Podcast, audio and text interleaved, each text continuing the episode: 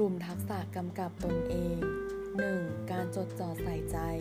คือความสามารถในการรักษาความตื่นตัว รักษาความสนใจให้อยู่ในทิศทางที่ควร เพื่อให้ตนเองบรรลุสิ่งที่ต้องการจะทำให้สำเร็จด้วยความจดจ่อ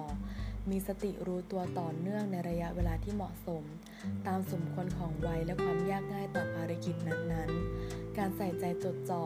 เป็นอีกคุณสมบัติพื้นฐานที่จำเป็นในการเรียนรู้ หรือทำงาน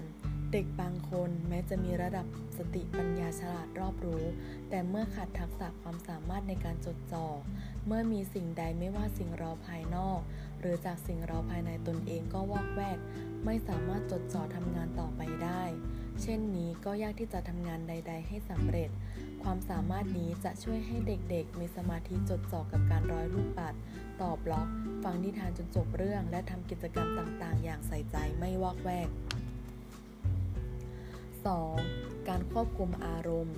คือความสามารถในการจัดการกับอารมณ์ของตนเอง ตระหนักรู้ว่าตนเองกำลังอยู่ในภาวะอารมณ์ความรู้สึกอย่างไร สามารถปรับสภาพอารมณ์ให้เหมาะสมกับสถานการณ์ และควบคุมการแสดงออกทั้งทางอารมณ์และพฤติกรรมได้เหมาะสม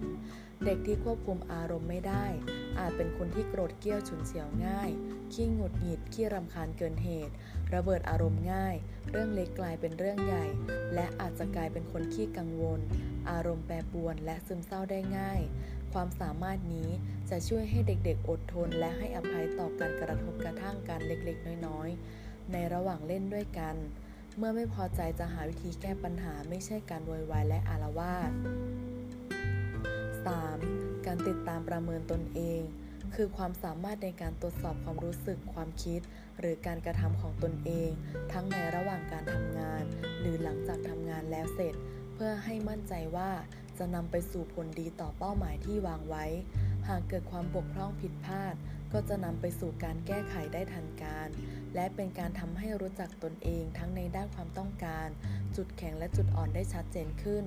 รวมไปถึงการตรวจสอบความคิด ความรู้สึกหรือตัวตนของตนเองกำกับติดตามปฏิกิริยาของตนเอง และดูผลจากพฤติกรรมของตนที่กระทบต่อผู้อื่น ความสามารถนี้จะช่วยให้เด็กได้ทบทวนสิ่งที่ทำไป รู้สึกสำนึกผิดและปรับปรุงตนเองใหม่ เช่น การพูดที่ทำให้เพื่อนเสียใจ หรือเมื่อทำผลงานเสร็จได้ทบทวนเพื่อพัฒนางานให้ดีขึ้น